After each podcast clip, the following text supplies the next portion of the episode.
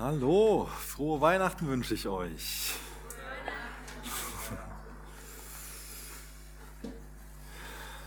Ja, für manch einen fühlt sich Weihnachten nicht ganz so froh an wie sonst die Jahre. Aber an sich ist das ja das große Thema im Advent oder diese Freude, die Freude am Herrn. Wir besinnen uns ja darauf, dass äh, die Freude in Person von Jesus Christus auf die Erde gekommen ist und wir schauen auch voraus in der frohen Erwartung, dass sie in ganzer Fülle kommt. Das ist der Ausblick, den wir haben können. Aber trotzdem kann das schon mal hier auf der Erde sein, dass so viel Nebel vor uns ist, dass wir diese große Freude nicht mehr so im Sinn haben. Aber ich finde das ganz interessant, wenn man sich mal anguckt, ähm, wie auch Weihnachten zu Zeiten von äh, der spanischen Grippe oder von dem Zweiten Weltkrieg in Kriegsnächten gefeiert wurde. Auch da war das ein Fest der Freude. Auch zu Zeiten, wo es wesentlich dunkler war als gerade, war Weihnachten ein Fest der Freude und deswegen sollten uns wir auch heute darauf besinnen, dass Weihnachten ein Fest ist, wo wir einfach mit Freude erfüllt werden können. Ich war jetzt vor ein paar Tagen einkaufen ähm, und habe dann so ähm, ein Gespräch notgedrungen belauscht am Aldi an der Kasse, wo dann ähm, ja, ein junger Mann hinter mir gesagt hat, Weihnachten fällt dieses Jahr aus das ist wegen Corona gestrichen. Da gibt es nichts mehr zu feiern dieses Jahr. Das war so seine Antwort auf die Frage von der jungen Frau, die vor ihm an der Kasse war, die ihn gefragt hat, na, wo kaufen Sie denn Ihren Weihnachtsbaum? Und die junge Frau war dann auch nicht wirklich viel freudiger, sondern hat eher geantwortet so, ja, hm, meine Familie will mich dieses Jahr nicht sehen, aber mir ist es einfach für meine Tochter wichtig, es möglichst schön zu machen. Und wir haben jetzt hier gerade gesungen, Freue dich Welt, dein König naht. Warum ist denn Weihnachten so ein Fest der Freude? Ich denke, ein Text, der uns das wunderbar erklärt, der ist in Lukas 2 und bevor ich den vorlese, bete ich noch mit uns. Jesus, wir preisen dich dafür, dass du als Licht in diese Welt gekommen bist. Und wir haben das so notwendig, dass du uns Licht spendest, dass du uns ja, deine Wärme, deine Liebe spendest, aber auch ähm, uns Licht gibst, damit wir sehen können, wo wir leben und wie wir leben können. Gib uns das Licht, dass wir sehen, dass du unser Retter bist, dass du unser Hirte bist, dass du unser Gott bist. Und helf uns, in deinem Licht zu leben. Erfüll du uns mit der Freude an dir. Hilf du uns dabei, dass wir uns an dir ausrichten, dass wir überwinden dadurch, dass wir an dir festhalten, dadurch, dass wir uns von dir erfüllen lassen. Jesus, wir bringen dir unsere Herzen und bitten dich, tu das in unserem Herz, was du gerne tun willst. Gib du uns diese Freude, die wir nicht durch die Umstände um uns herum bekommen können, sondern die nur in dir geoffenbart ist und, und, und verfügbar ist. Danke, dass du uns gerne beschenkst. Mach, dass wir uns echt an diesen Weihnachten auf dich besinnen, dass unser Herz sich nach dir sehnt, dass du unser Alles bist, das, wonach wir uns sehen dass es nicht für uns das Bedeutendste ist, jetzt was mit Familie und Essen und Trinken und, und dass wir uns um dich drehen, dass das das ist, was, was unsere Seele wirklich aufbaut. Hab du deinen Willen in uns und ermutige uns durch dein Wort, Herr. Amen. Ja, wir lesen aus Gottes Wort aus Lukas 2 ab Vers 6. Ähm, ein sehr bekannter Text, aber ich glaube auf der anderen Seite auch ein Text, der uns immer wieder mit Freude erfüllen kann, überraschen kann, uns zu Jesus führen kann. Lukas 2 Abvers 6. Während sie nun in Bethlehem waren, kam für Maria die Zeit der Entbindung. Sie brachte ihr erstes Kind, einen Sohn, zur Welt. Sie wickelte ihn in Windeln und legte ihn in eine Futterkrippe, denn sie hatten keinen Platz in der Unterkunft bekommen. In der Umgebung von Bethlehem waren Hirten, die mit ihrer Herde draußen auf dem Feld lebten. Als sie in jener Nacht bei ihren Tieren Wache hielten, stand auf einmal ein Engel des Herrn vor ihnen und die Herrlichkeit des Herrn umgab sie mit ihrem Glanz. Sie erschraken sehr, aber der Engel sagte zu ihnen, fürchtet euch nicht. Ich bringe euch eine gute Nachricht, über die im ganzen Volk große Freude herrschen wird. Heute ist euch in der Stadt Davids ein Retter geboren worden. Es ist der Messias, der Herr. Und am folgenden Zeichen werdet ihr das Kind erkennen. Es ist in Windeln gewickelt und liegt in einer Futterkrippe. Wie muss sich denn die Maria gefühlt haben? Was wird ihr so durch den Kopf gegangen sein? Hier wurde ja schon vor ja, etlichen Monaten zuvor erklärt, dass sie nicht mit so einem gewöhnlichen Kind schwanger ist, sondern dass sie mit dem Sohn Gottes schwanger ist. Und dann gibt es monatelang keine neuen Updates. Kommt nicht ein Engel vorbei und bereitet sich auf das Weitere vor, sondern erstmal so eine normale, beschwerliche Schwangerschaft. Wie wird sie sich gefühlt haben? In Nazareth ist sie dann so mit den ganzen Vorbereitungen der Geburt ähm, beschäftigt und ähm, wird dann aber schlagartig unterbrochen in dieser frohen Erwartung. Denn dann kommt dieser komische Beschluss des Kaisers und äh, notgedrungen müssen sie sich auf eine ganz beschwerliche Reise machen. Es muss nach, äh, müssen nach Bethlehem ähm, reisen. Und ähm, das müssen einfach furchtbare Strapazen für sie gewesen sein, sich auf diese Reise zu begeben. Und das alles nur wegen dieser Volkszählung. Also hochschwanger vor 2000 Jahren muss eine schreckliche Strapaze gewesen sein. Und dann kommen sie schlussendlich am Ziel ihrer Reise an, klopfen an der Herberge an und die Tür ja, bleibt nicht verschlossen, aber zumindest werden sie abgewimmelt sie bekommen gesagt, dass da kein Platz für sie ist. Es gibt kein freies Zimmer. Und dann muss sie ihr Baby in eine Notunterkunft, also ohne auch so eine hinreichende Privatsphäre zur Welt bringen. Wo soll sie jetzt ihr Baby hinlegen?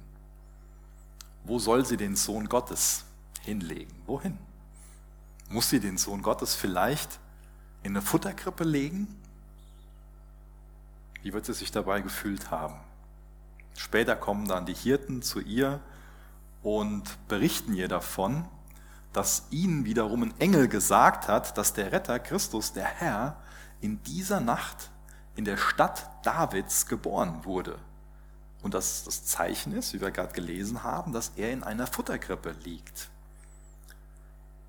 Und ich denke, Maria, bei ihr wird da nochmal so ein Groschen gefallen sein. Da geht ihr bestimmt ein Licht auf. Meine, ihr ist ja klar, sie hatte nie die Absicht, dahin zu reisen, nach Bethlehem zu kommen. Das haben sie alles nur wegen diesem kaiserlichen Erlass auf sich genommen, sich auf den Weg gemacht in die Stadt Davids. Und dann wurden wahrscheinlich in der Nacht äh, mehrere Kinder geboren, aber ich denke, wir können ganz sicher davon ausgehen, dass nur eins in einer Krippe lag, in der Futterkrippe. Ich meine, das war ja absolut ungewöhnlich. Und ich stelle mir das auch ein Stück weit so vor, dass die Maria sich da vielleicht sogar für geschämt hat, dass sie ihr Baby, den Sohn Gottes, dass sie keinen besseren Platz bieten konnte als so eine Futterkrippe. Aber was muss ihr das bedeutet haben? Wie wertvoll muss ihr das geworden sein, dass sie auf einmal sieht, okay, hier steht ein größerer hinter. Ja? Da muss es einen Hirte hinter den Hirten geben, der die Hirten dahin geführt hat, der uns hierhin geführt hat. Da steht jemand Größeres hinter. Das entspricht dem Plan Gottes. Er hat das alles so geplant. Er hat das alles so versprochen. Und ich glaube, dieser, dieser Fakt, dass Gott sein Versprechen erfüllt hat, dass der Messias also in Bethlehem zur Welt kommt und dass er in einer Futterkrippe liegen wird. Das war so Gottes Art und Weise, der Maria mit auf den Weg zu geben, zuzurufen, das, was wir auch in Vers 10 gelesen haben, fürchte dich nicht. Fürchte dich nicht. Ich glaube, wenn wir wirklich erfahren, dass Gott am Werk ist, dass er souverän ist, wenn wir sein Herz erkennen, dann hören wir das auch ganz laut, dieses fürchte dich nicht. Und ich bin davon überzeugt, dass das auch ein gemeinsames Bedürfnis von uns allen ist. Ich meine, wer von uns streckt sich schon aus und sagt, ich will Furcht und ich will ein Herz haben, was von Furcht und Angst erfüllt ist? Will ja keiner. Sondern wir haben dieses Bedürfnis, dass wir uns nicht fürchten. Also, dass wir keine Angst haben, keine Sorge, dass wir irgendwie nichts Beunruhigendes in unserem Leben wahrnehmen. Das ist, denke ich, ein starker Wunsch von uns. Ich glaube, wir alle wollen auch gerne diesen Wunsch haben, ähm, zumindest das Gefühl, alles unter Kontrolle zu haben.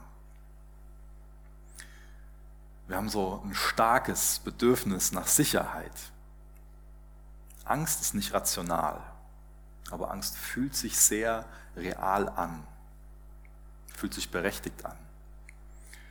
Ich finde es interessant, was die Corrie ten Bohm über Sorge sagt. Sie sagt, Sorge macht Menschen zu Gefangenen der Vergangenheit, zu Opfern der Gegenwart und zu Sklaven der Zukunft.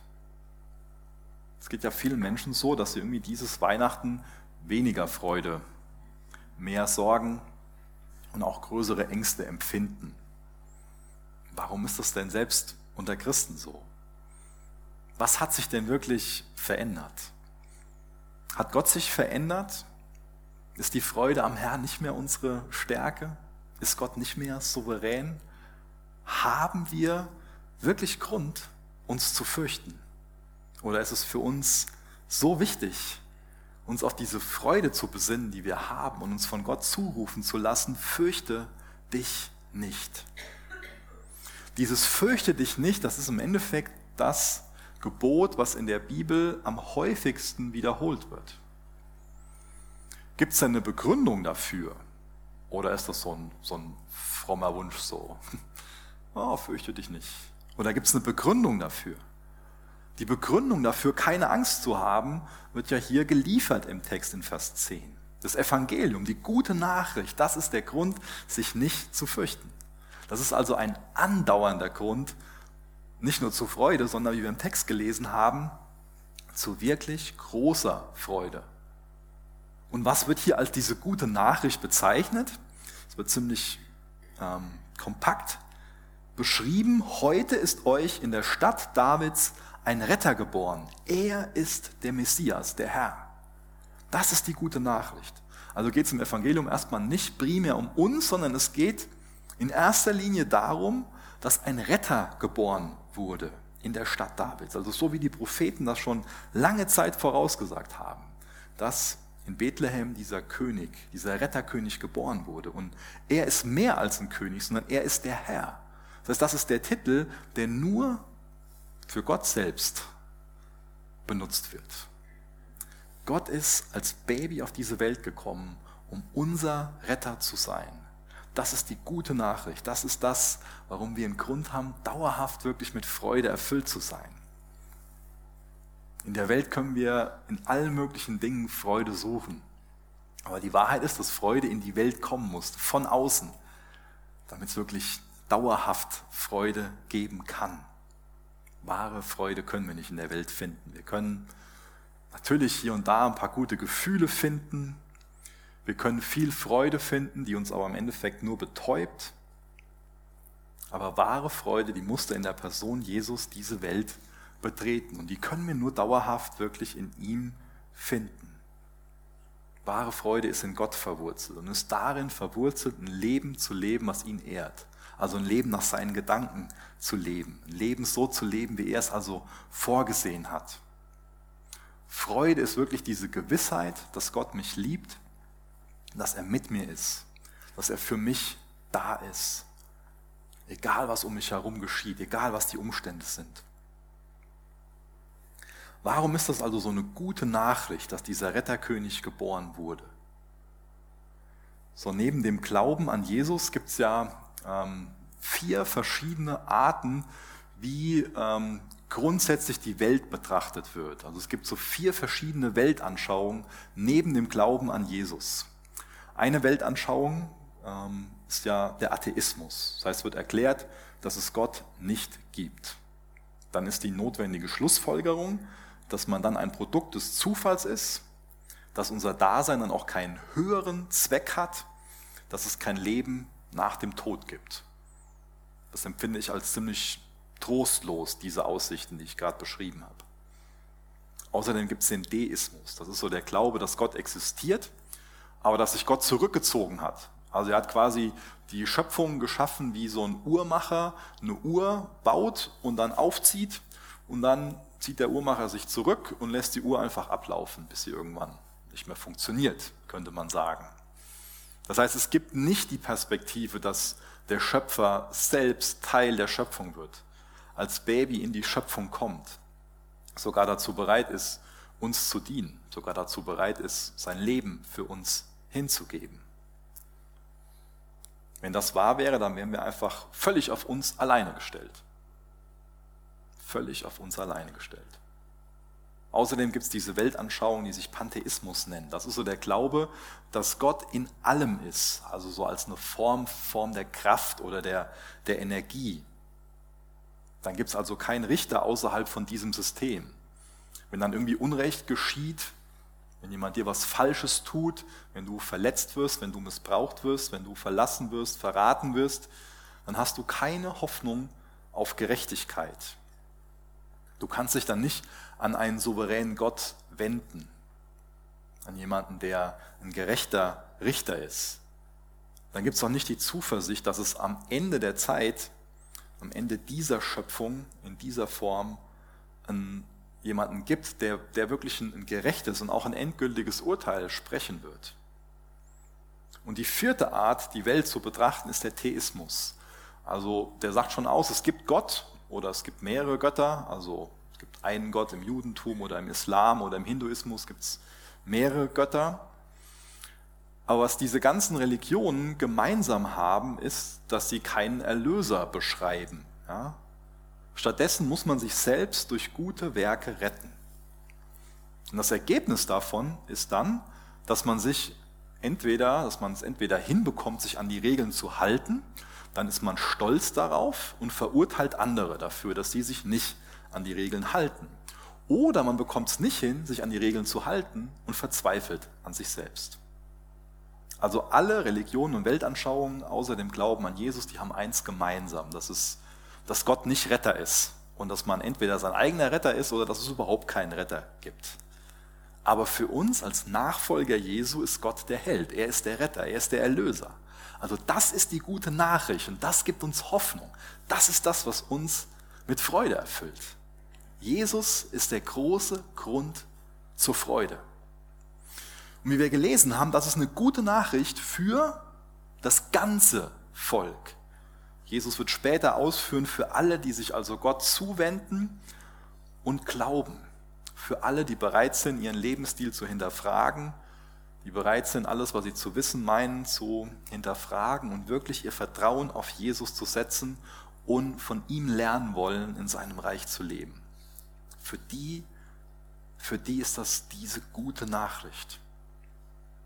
Und wenn diese gute Nachricht so viel Freude bringt, warum erleben wir dann nicht mehr Freude? Ich denke, das war für alle von uns ein, ein Jahr, wie wir es nicht unbedingt geplant haben. War eher ein hartes Jahr, und wir sind menschlich, wir sind verletzlich. Außerdem streben wir oft danach, mehr ja, Schmerz zu vermeiden, als Freude zu gewinnen. Und ich habe mir für mich fürs nächste Jahr vorgenommen, ich will viel mehr damit beschäftigt sein, Freude zu gewinnen. Nicht indem ich irgendwie ähm, eigensüchtig lebe und, und ein paar Glücksmomente mir erzeugen will, sondern indem ich mich auf Jesus besinne, wo die Freude verfügbar ist, die Quelle der Freude. Auch für uns ist, denke ich, ganz wichtig, daran erinnert zu werden, dass Freude nicht nur etwas ist, was wir fühlen, sondern dass Freude etwas ist, was wir wählen. Du kannst Freude wählen. Und so denk drüber nach, wie du diese Weihnachten Freude wählen kannst, wie du mit Freude ins neue Jahr auch gehen kannst. Ich glaube, dass Freude auch eine bewusste Entscheidung ist. Wir können eine Entscheidung treffen, uns an Gott zu erfreuen oder unsere Aufmerksamkeit oder unsere Suche nach Freude irgendwie ja, das in eine andere Richtung zu lenken. Ich glaube, Freude fällt uns nie so einfach zu. Natürlich gibt es ähm, Persönlichkeiten, die ähm, von Natur aus freudiger sind als andere, das ist richtig. Aber ich glaube, generell fällt uns Freude, wahre Freude, nicht einfach so zu. Und ich glaube, das ist wichtig, immer wieder Freude zu wählen. Und das nicht einmal, sondern jeden Tag aufs Neue. Vielleicht denkst du eher so, na, ich habe doch keine Kontrolle über meine Gefühle. Wie geht das denn mit dem Freude wählen? Ich glaube, es ist wichtig für uns zu verstehen, dass unsere Gefühle im Endeffekt in unseren Werten und auch in unseren Überzeugungen und unseren Wünschen wurzeln oder auch daraus resultieren. Und das folgt sich so gegenseitig. Also wir können das alles bejahen, wir können das verneinen, man kann das annehmen, ablehnen, man kann die kultivieren oder in Schach halten. Das macht es uns also möglich, unsere Gefühle so zu schulen. Das sollte für uns ein wichtiges Anliegen werden, dass wir unsere Gefühle schulen. Das tun wir alle automatisch, entweder auf eine törichte Art und Weise oder auf eine weise Art und Weise. Auf eine gesunde oder auf eine ungesunde Weise. Und das Ganze spielt auch eine ganz wichtige Rolle so bei der Bildung von unserem Charakter.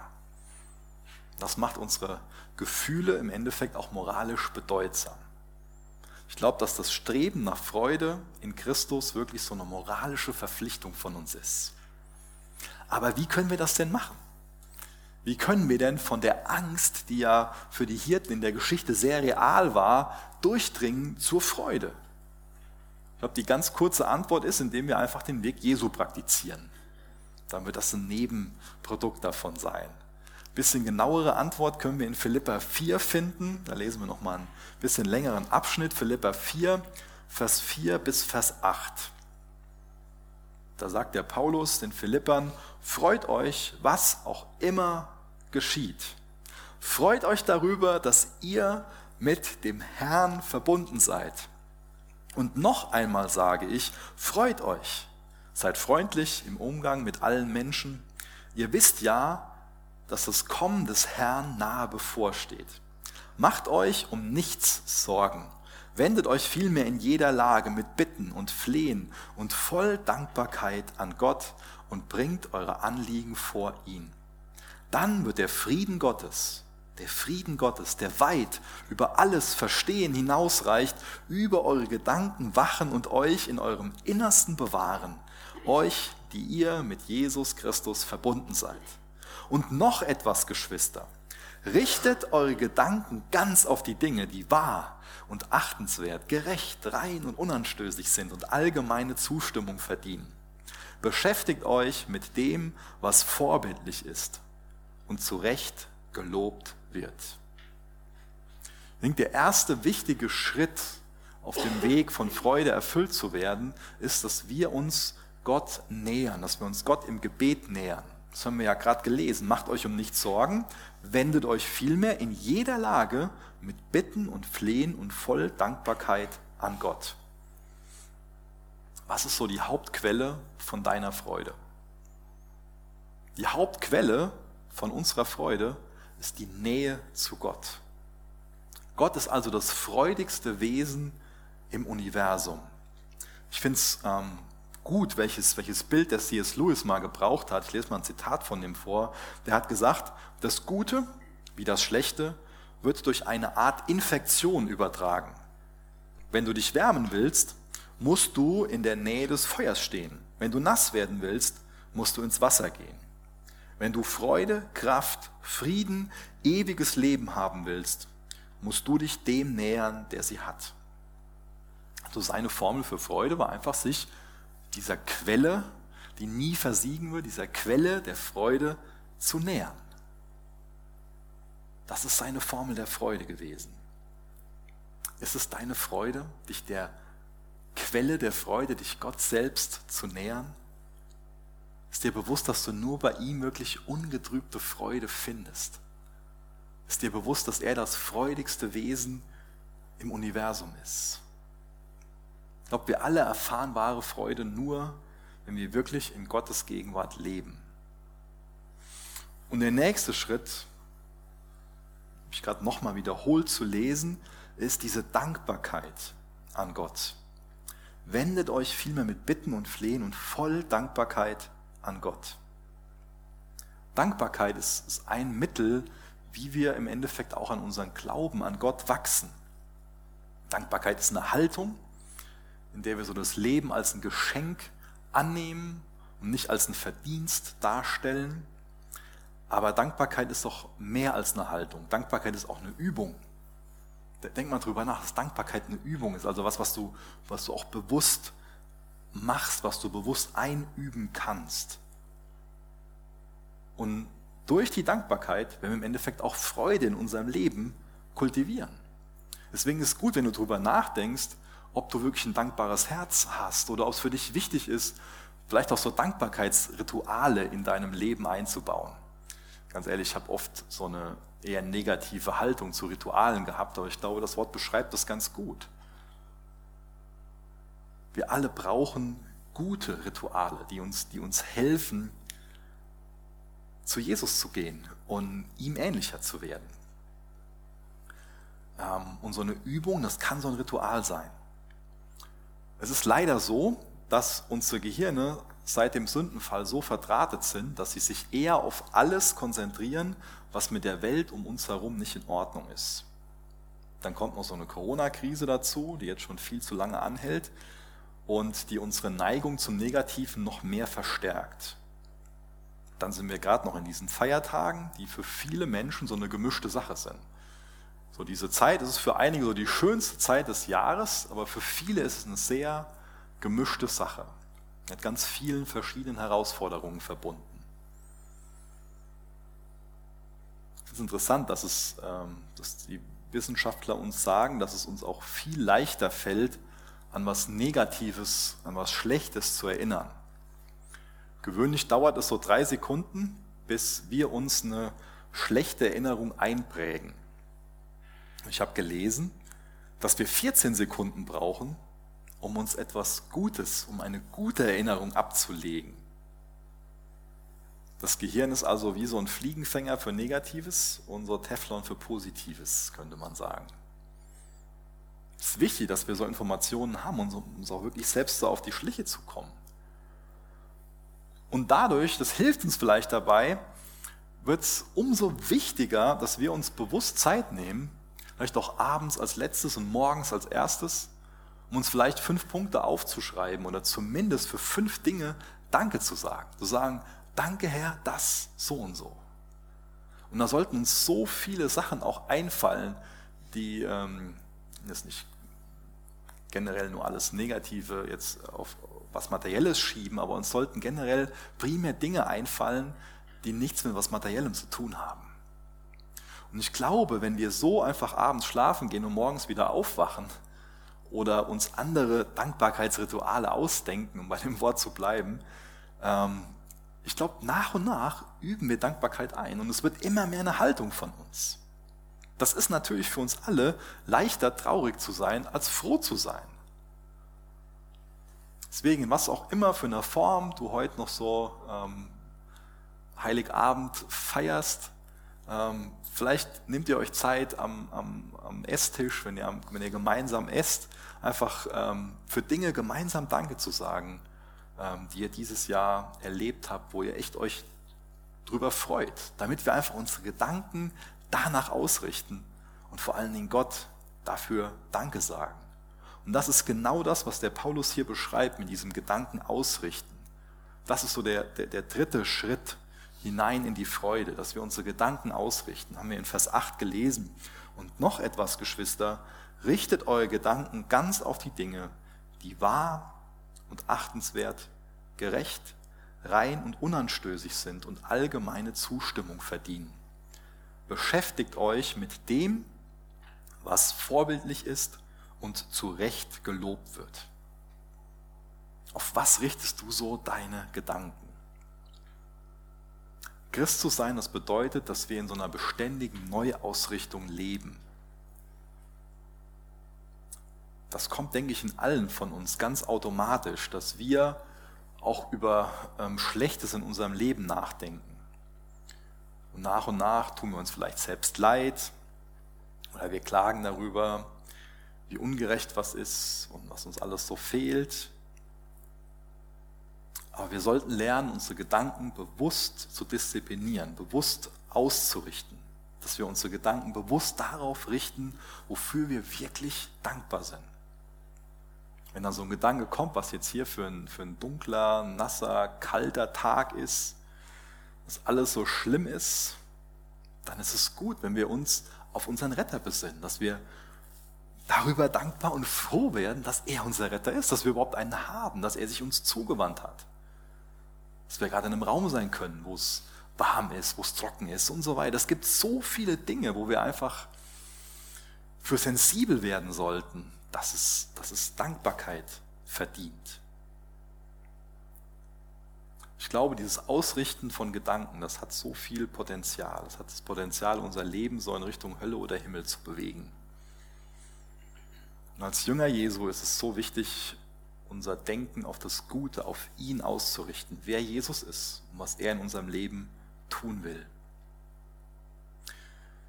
Wir wollen uns also Gott nähern, wir wollen ihm Danke sagen und unsere Gedanken an ihm ausrichten. Und das ist wichtig, das als, eine, als ein Muster zu sehen, was wir einfach Jahr für Jahr leben. Und ich habe ganz bewusst Jahr für Jahr gesagt. Und wenn wir das Jahr für Jahr machen, dann werden wir auch diese Erneuerung des Geistes, so wie Paulus das nennt, erfahren. Dann wird Freude vielmehr zu einer Grundeinstellung von der Person, die wir in Christus geworden sind. Puh, Micha, siehst du nicht so die ganzen herausfordernden Umstände um uns? Guck dir das doch mal an und du redest jetzt hier von Freude, von Dankbarkeit und Lass uns nochmal an diese junge Frau, die Maria, denken, die dieses übliche Leid hatte, was mit einer Schwangerschaft einhergeht. Ein bisschen später befand sie all die Mühen für wert, nämlich als sie voll Freude dann Jesus auf dem Arm gehalten hat. Ich glaube, dieses Bild wird in der Bibel oft verwendet. Dieses Bild von Geburtsschmerzen, um uns zu erklären, wie Leid und Freude im Leben von uns Christen zusammenhängt, was da für ein Zusammenhang besteht. Ich meine, Paulus schreibt ja diesen, diese Verse, die, wir, die ich vorgelesen habe, ja auch ähm, aus äh, den schönsten Umständen heraus. Ja? Ja? Urlaub auf Kreta, Sonne im Gesicht, Cocktail in der Hand, wahrscheinlich. Paulus schrieb das aus dem Gefängnis. Ja? Fern von Freunden, ohne Ehepartner oder Kind, mit einer ganz ungewissen Zukunft.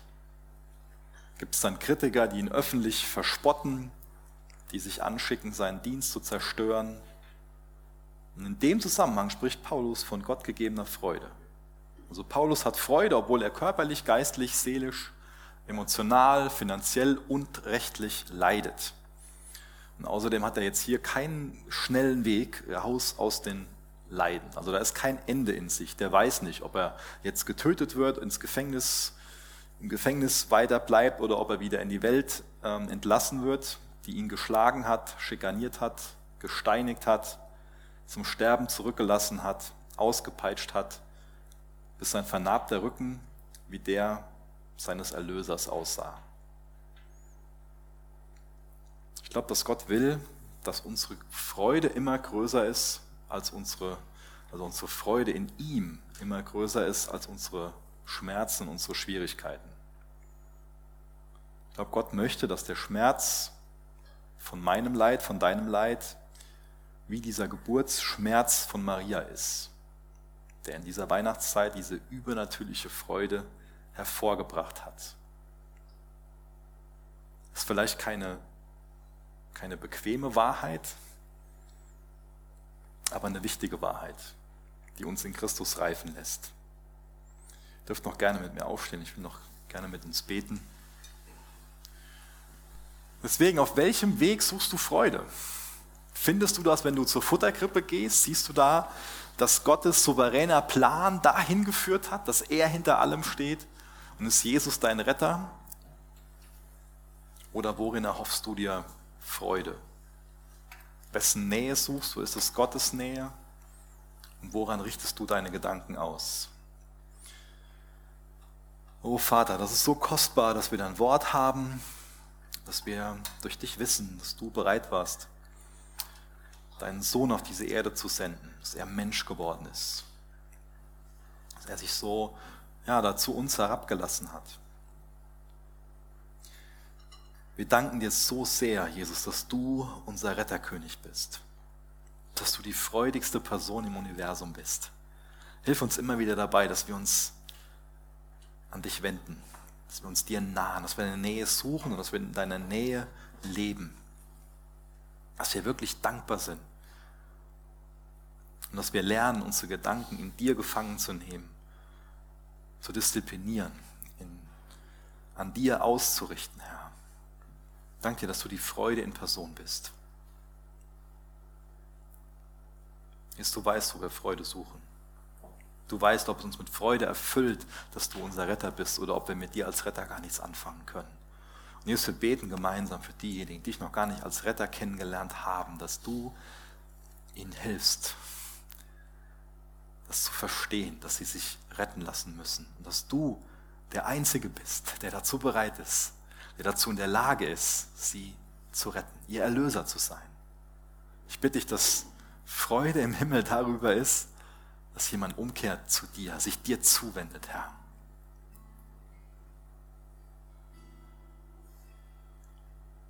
Du erfüllst uns mit Freude und Dankbarkeit, Herr, weil du ein wunderbarer und gerechter Gott bist.